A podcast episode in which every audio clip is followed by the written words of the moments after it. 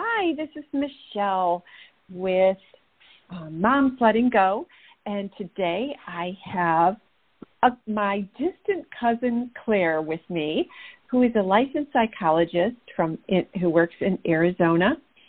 And Claire and I actually didn't even meet until recently, and not in person, but um, I did the Ancestry.com and noticed that Claire Corey was my distant cousin, and so I reached out to her, and we found out you know that we were related on my mom's side. And it's been um, really fun getting to know her.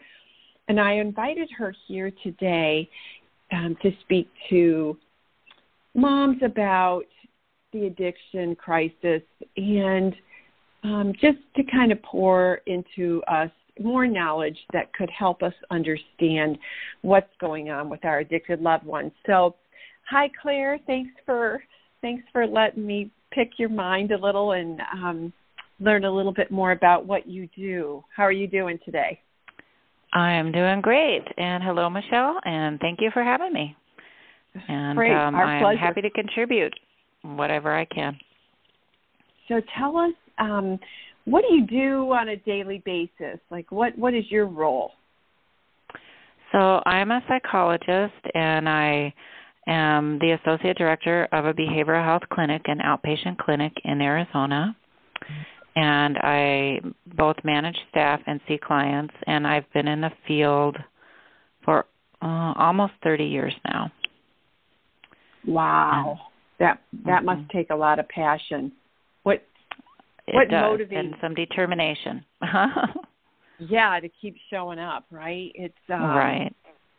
I'm sure that there have been times, well, maybe there haven't been. Have there been times in your career where you just felt so, you know, just down about the uh, crisis and uh, addiction and the whole piece of that? Has I would been, say that. I'm sorry. Go ahead. Has it been something that motivates you on an ongoing basis, or how do you stay committed to the profession? So I I think all of us in the profession have moments um, of feeling discouraged because there are a lot of challenges out there in the world and sometimes or very often there aren't enough resources to meet those challenges and um, people themselves are very complex. There are not easy answers to many of these challenges that face us in the mental health system and with substance use but I love this field. I've never considered leaving it ever. And you know, wow. you just get up and put your boots back on and go for another day. I do love the community where I work and and I think the relationships that I've developed with people over years are very sustaining and um that keeps me going. And I also love the staff I work with. I have a great team. So Oh, wow. That is a blessing because it's not always the case. Right. Was there yeah. some was there something in your life though that triggered you to uh, consider this profession?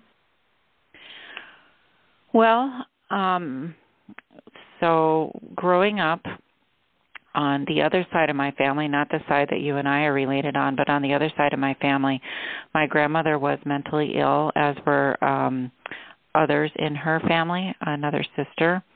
And so when when I was young, and she and my grandfather lived next door to us for most of my childhood um until I until actually she passed away during my senior year of high school.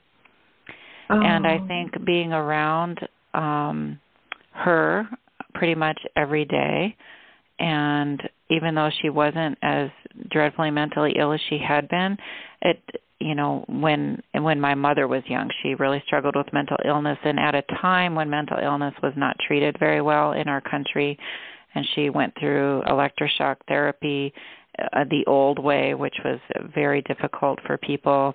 She was often hospitalized in mental institutions. And hearing my mother's stories the impact on my mother's life early on i had an interest in in mental health issues. And um Wow. when I got to college, I intended to major in journalism, but I took a psychology class and it was all over from that point on. I was a psych major. Wow. So, but I bet yeah. you do a lot of writing in this field, don't you? Well, I do uh, not um, not publication writing. I do a ton of writing in my field because we have so much documentation to do. Um, but I'm not writing things for publication. Okay. Mm-hmm. Well, I just noticed that when you post stuff on Facebook, um, you you have a gift of writing because you always draw your readers into um, your story and, and what's going on in your life, and um, it's that I just think is a gift. So you still have that, and I'm oh, sure Thank you. maybe one of these days you'll be able to use that uh, gift in in different different ways. But um, well, you mentioned you mentioned that your community is really different um, than maybe others when it comes to surrounding addiction and families.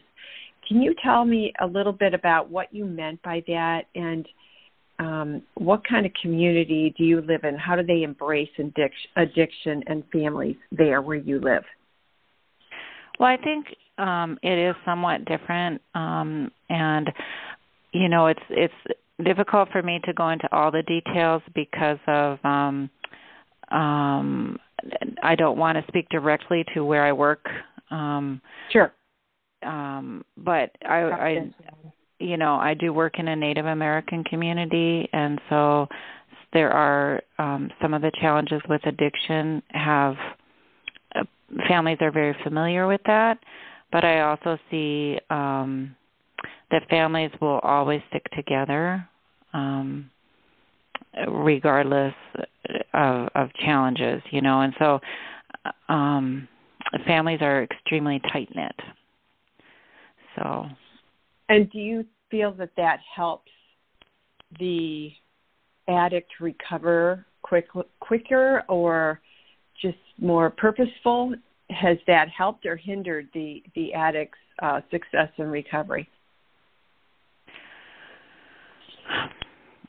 So, I guess what I want to say about that is again that there's no easy answers, and so it's not um, what may work for one family or community doesn't necessarily work with another family or community. Okay. And so sometimes um, people sticking together no matter what, um, and for instance, never wanting to um, ask that person to leave the home no matter what sort of challenges may happen with theft or destruction of property. Um, sometimes in the end that may be a good thing but sometimes it's not a good thing. And and so i think most of my work is trying to fi- help people find um, what works for them and their family and in their community. And that you know different um, ethnic groups and different communities have different norms you know about what what works for them. Interesting. Yeah and i think that's something that I can't say enough too because our son who's in recovery will say, Mom, addiction and recovery is different for every single person and mm-hmm. unfortunately it's not like, you know, one one uh way to get help or one way to recover might not work for one but will for another. So it's that very correct, yeah and wow, how complicated. I mean, I guess it's just mm-hmm. as complicated as all of us human beings are because we're none of us are alike. So it makes sense. Is there is there something that you could offer moms who might be listening today as far as like how how they can stay well? What would you recommend? How they would stay well during their child's um, if their child's in active addiction or recovery or you know, um, what are some of the things that you might mention um, that they can do to help themselves stay well? So I think that that's a really good question, and um, I my heart goes out to mothers who have children, both adolescent and adult children, who are suffering from addiction. It's an incredibly um, difficult illness. Recovery is difficult and no mother ever wants to see her child go through that. Um, at the same time, At the same time, it is important for mothers to realize that they will have to let go of their children, especially their adult children. That's very different than adolescents, but their adult children, right. and allow them to live their own lives and make their own choices. It's important for mothers and families to set boundaries and have limits around those choices. Um, but you can't live that child's life for them as much as you may want to and as much as a person might want to surround their child in cotton or put them in a bubble it's not possible and so sometimes what i do tell mothers is that the best thing that you can do is tend to your own garden you know to take mm. care of yourself to realize that you have to let go and let god as they say in 12 step Right. And that means letting go of your adult child um, and finding a way forward, finding meaning in other places in life and other activities and other opportunities than being solely focused on that child and his or her addiction. Sure. Good. Yeah.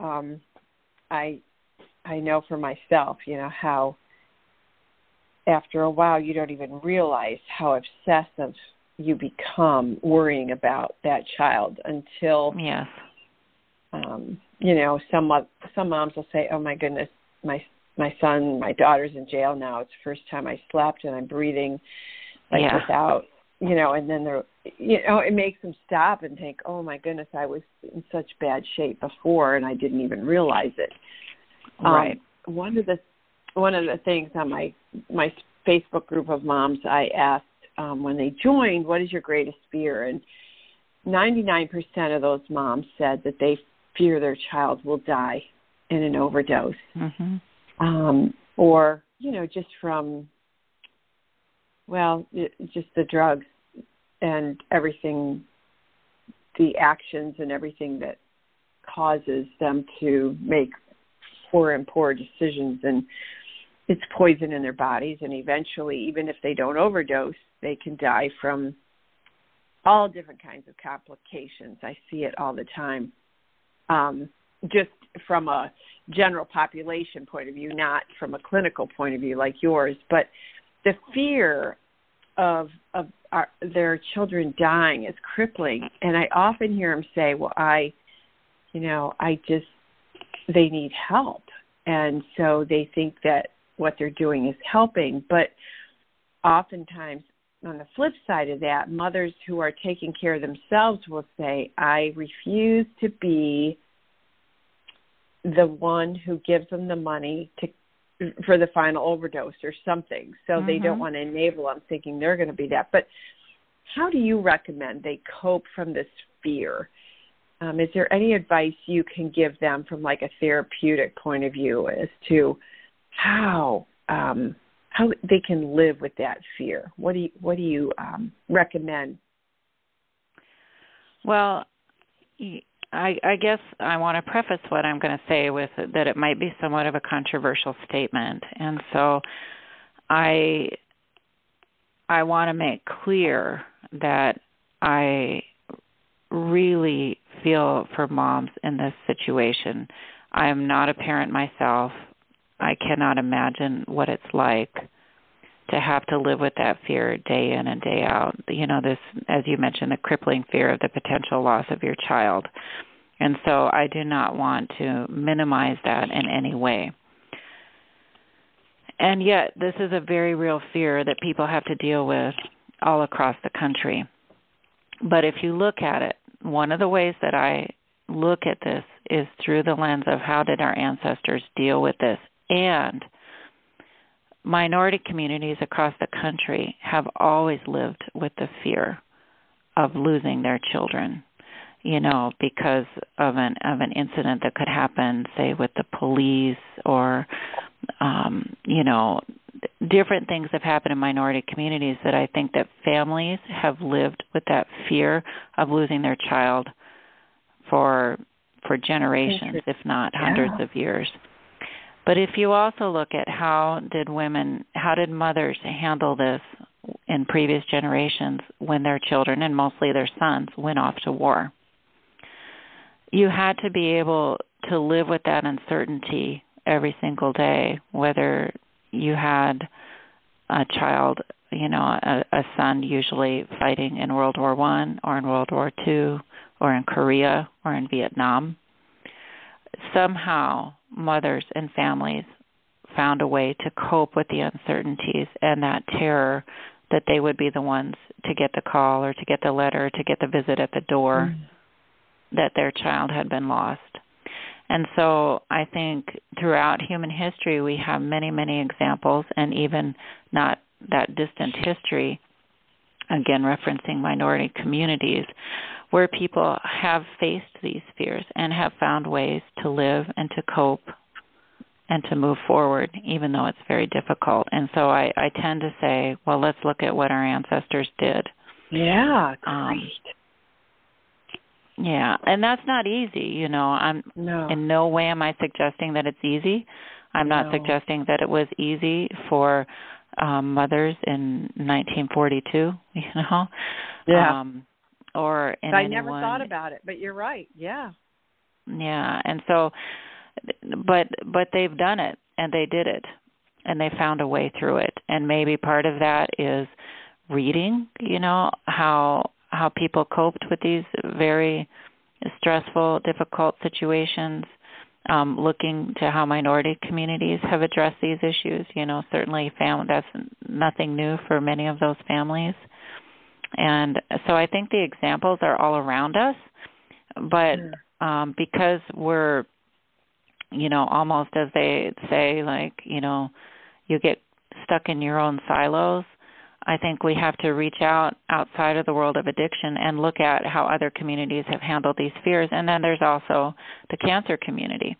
And so, sure. obviously, as you know, I'm a cancer survivor myself, and um, you know, there are many, um, you know, mothers whose children have cancer, both minor children and and grown children and in many cases, those cancers are very serious. And what we know is that not all of the cancers can be cured or healed, right? And so mothers have lost their children. How have those mothers coped? How have they found a way to live with that crippling fear day in and day out? And and and many of them have. And so I think it's sort of reaching across um, those lines to the other communities who face these fears to find ways that that might work you know for I your own that. family yeah.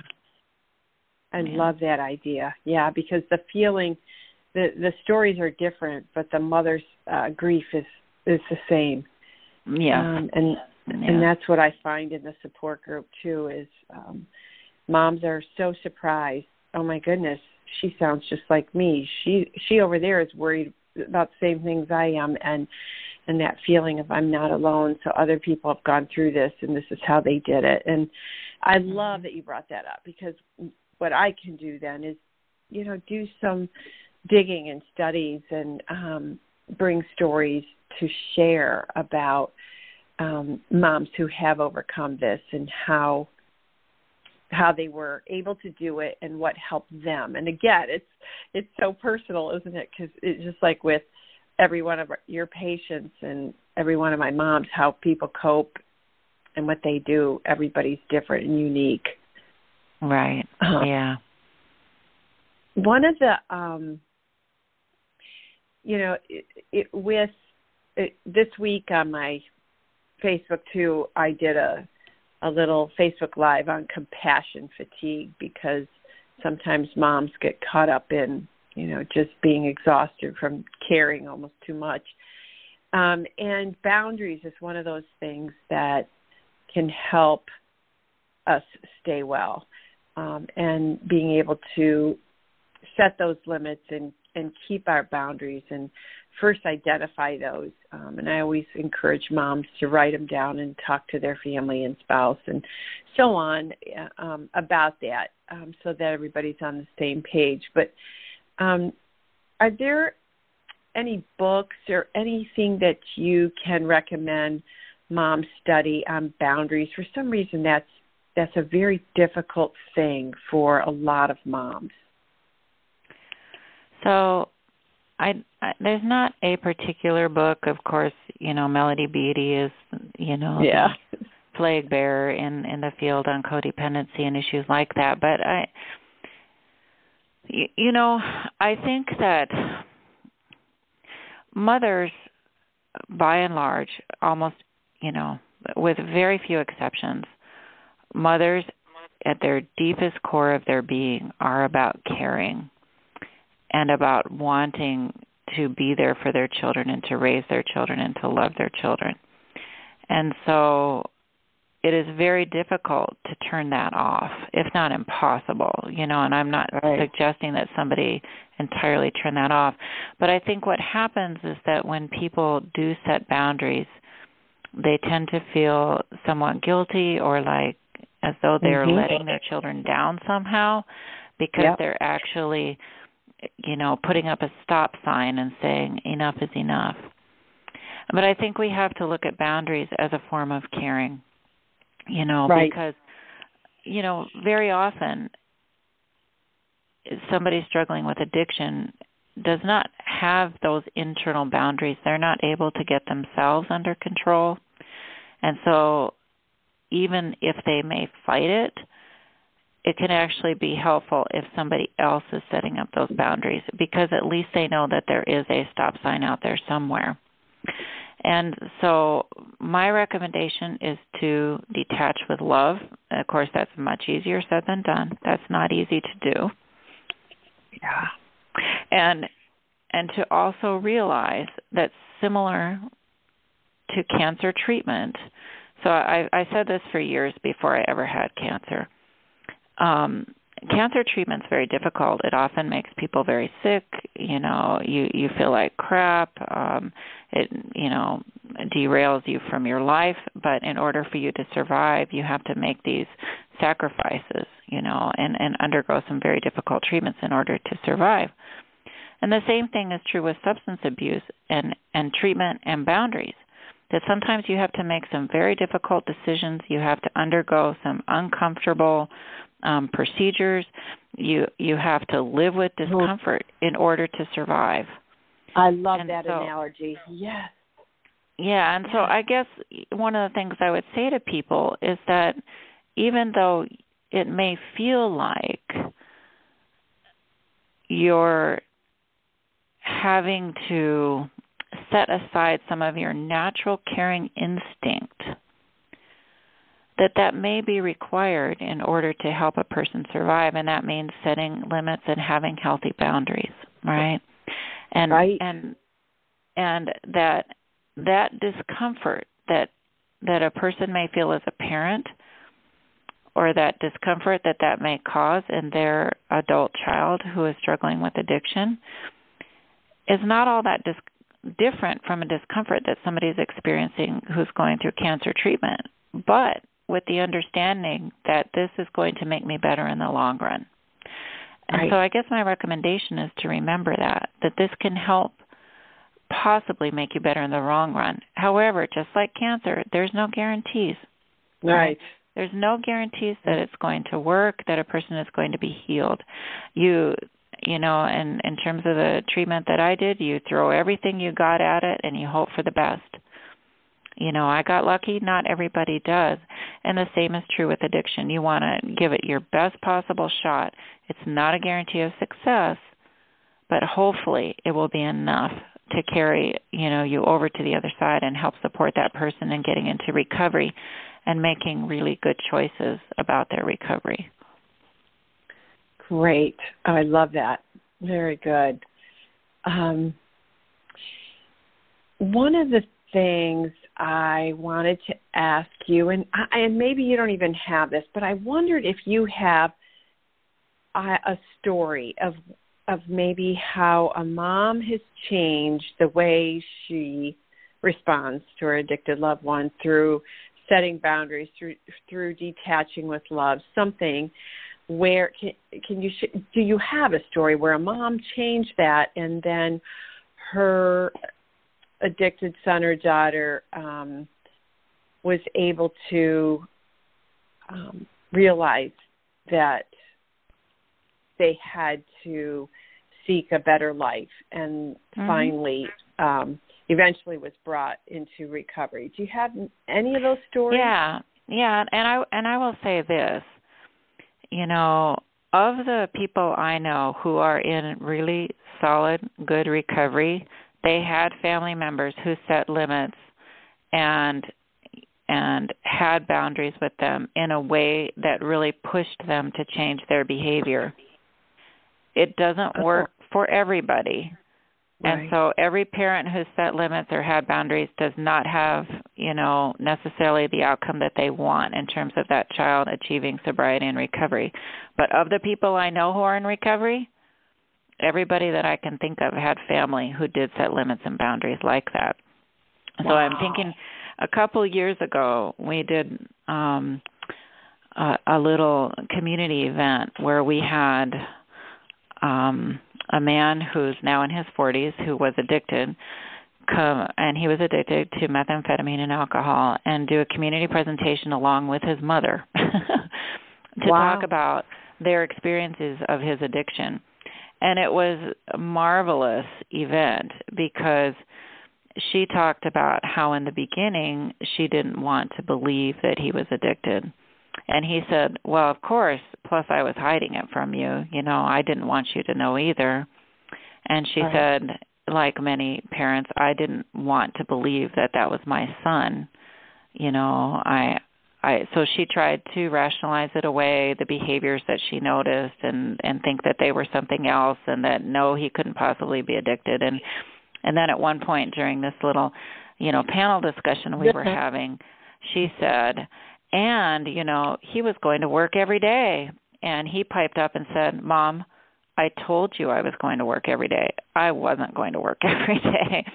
Wow and so eventually what happened was that she did you know come to realize that he was struggling with addiction. And i can't remember all of the events that led to her you know realizing this. And um and she did pull the family together and they told him you must get treatment.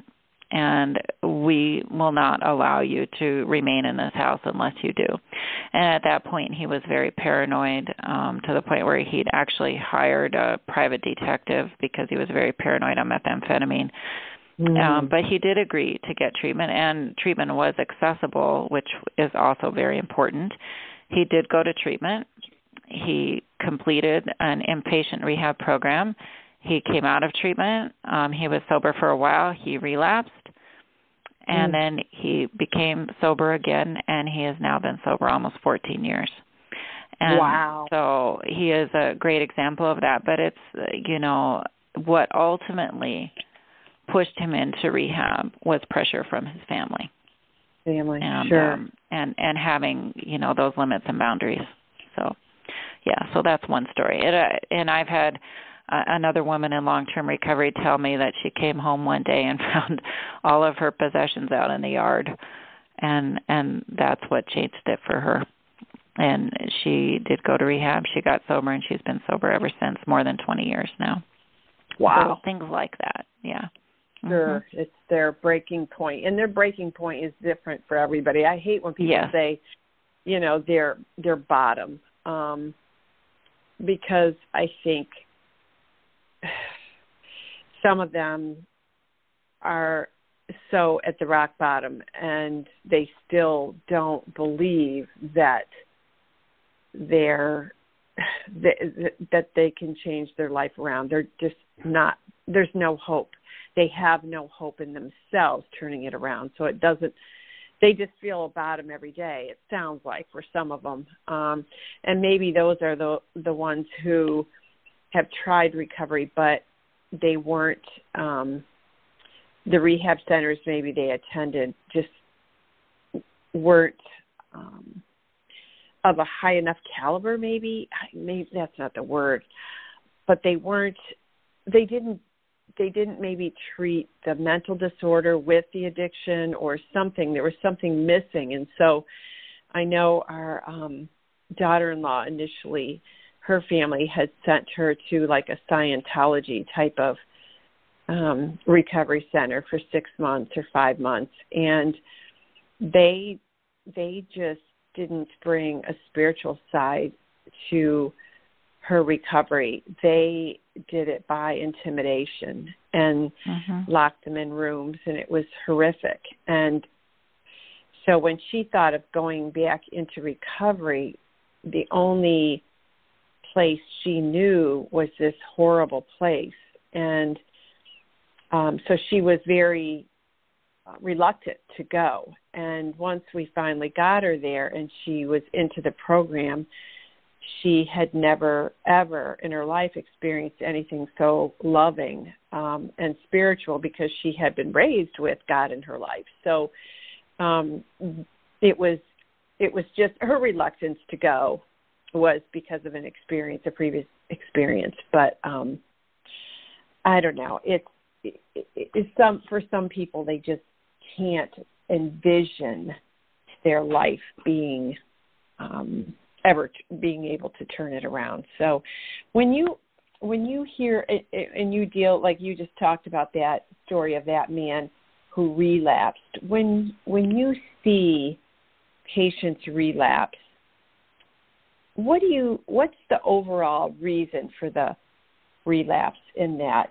and um, and maybe there's not just one but could you speak into that just a little bit Sure, and relapse is complicated. So as you mentioned, it's it's not just one thing that leads to relapse. Mm-hmm. And so I do want to say, you know, and and while I could go down the rabbit hole with it, um you know, rehab centers, there's no perfect place, there's no perfect program. Um but there there is help and and and my hope would be that help would be more accessible for people However, merely completing inpatient treatment is no guarantee that a person will remain right. sober in recovery. That's only the first step. Step. And right. so um, when you talk about relapse, there's a lot of things that can happen. And one thing that happens is that people get cocky very quickly. They mm-hmm. and and I can't blame them. You know, it's sort of like um when you decide to go on a diet and you lose a bunch of weight and you think wow you know excited yeah I, yeah this is great that. i'm at my normal weight and so hey i can start adding back in whatever you know again and pretty soon yeah. you're back up at the at your original weight that you were unhappy with right and so right. we we all want to you know um I mean, to be blunt, we all want a quick path to success. I mean, you know, yeah. that would be nice and easy, right? And so, oh, if I can just oh, go into rehab for 30 days or 45 days and come out with my life changed, hey, that's great. But recovery is so much more than that, and and recovery means at a fundamental level changing your thinking. And I don't think any of us change our thinking over the course of 30, 45, or 60 days. And I will mm-hmm. say this that all relapse begins with thinking somewhere. Nobody relapses without having thought about it first. So on some level, it begins, you know, within the mind. Now there's many complicating factors to that, and one of the major complicating factors are are cravings and cravings for opiates and methamphetamine can be incredibly intense. I've mm. never used those substances, so I do not know what it's like personally, but I know what people have told me over the years. Mm. And um I like chocolate. Yeah. And if you leave a chocolate cake in my office all day, I'm going to eat that cake at some point along the way. But right. a chocolate craving is sort of a normal human craving. Um, we, you know, in terms of of our brain development and, and um, and what we experience, you know, in terms of neurotransmitters and dopamine, you know, chocolate cake is a pretty normal craving that all of us humans experience, right? Or or right. a craving for food or something like that, a particular food. Craving for drugs is like the only way that I know to describe it, it's like the elevator went up to the top floor and then blew out the building, you know, and soared right. high into the sky. It's difficult for those of us who have not experienced those substances to understand what those cravings are like because it's like the elevator blowing out the top of the building. And mm. so cravings can be very intense, and people find that they're not able to cope with those cravings, and so um, relapse happens often.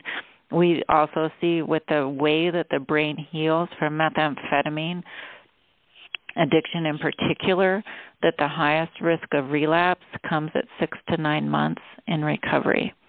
And by six oh. to nine months in recovery, people are feeling pretty darn good about themselves and they're feeling that they've got this licked. But it is a function of how the brain heals from the damage caused by the substance, such that people will start to feel more irritable again, maybe even some paranoia will come back. People will feel angry. Mm. We call it hitting the wall. And when people hit the wall, they often feel demoralized, and that's when relapse often happens. But by then, they've been sober six to nine months, maybe the better part of a year. Their families are thinking, hey, they've got this thing under control. They're thinking that they've got this thing under control, and it's demoralizing for everybody when that relapse happens. And so, one of the things we do try to do is to educate um, people and their families about this so that they're prepared and that they know that it's going to be coming down the road. Um, lots of other things contribute to relapse, you know, stress, even things like holidays. We've got Christmas coming mm. up next week, expectations, yeah. all of those things. Yeah. One of the um, best substance abuse counselors I ever worked with, who's now retired, had said to me repeatedly over the years, you know, you've got to do something for your recovery every single day. And right. so um people who who get into recovery who get a little bit overconfident, a little bit cocky, thinking that they've got it licked, will often let that go and forget that you've got to do something for your recovery every day. Mm-hmm. And so you you know, that is sort of a bedrock thing. Mm. Okay. If you want to stay in recovery, you've got to do something for your recovery every day. Okay. Good, good, good. Great advice. Oh yeah. And I've actually heard Ryan, you know, he's uh, a little more than 10 months now. And um, he said, We feel confident in our sobriety right now. Like we're looking for, you know, the next phase of they're still living in sober living, but they're looking toward their next phase of life in I look at it like elementary, middle school, high school, college, you know. Right. Yeah. We're thinking about college here, but um yeah, but it so it's good it's good to know that um because their their drug of choice was methamphetamine, so it's good mm-hmm. to know that um you know, just I, I I've heard and I I tell moms this because I've heard relapse is a part of recovery and oftentimes it's it happens when um they're still in elementary school and they're trying to do college it's like they're trying to do too much too soon and mm-hmm. um yeah. thinking they're going to be able to cope just like you said they get a little confident in their um sobriety and think they can tackle it and then um you know they fall back or they hit the wall or whatever but i always try to just encourage you know moms well just they know the plan they know how how it works just encourage them to get back in it right? Right um, exactly and it it's um relapse isn't the end of the world and I I do see that sometimes people will take on too much too soon because they've found something that works for them and they'll want to then share that with everyone else, which in and of itself isn't a bad thing, but trying to sort of you know get your whole community into recovery when you know you're not you haven't even had a year in sobriety yourself is often a recipe for failure because um people need more time for their own right. healing and that's yeah. healing emotionally but it's also healing at the level of the brain you know with with the power of these substances they're incredibly powerful um you know mixes of chemicals that are going in their body and they change your brain and i right. will say you know i went through a different powerful mix of chemicals entering my body which was 16 rounds of chemotherapy and I'm oh. two years out and I'm still dealing with chemo brain. You know, my brain was impacted right. by that.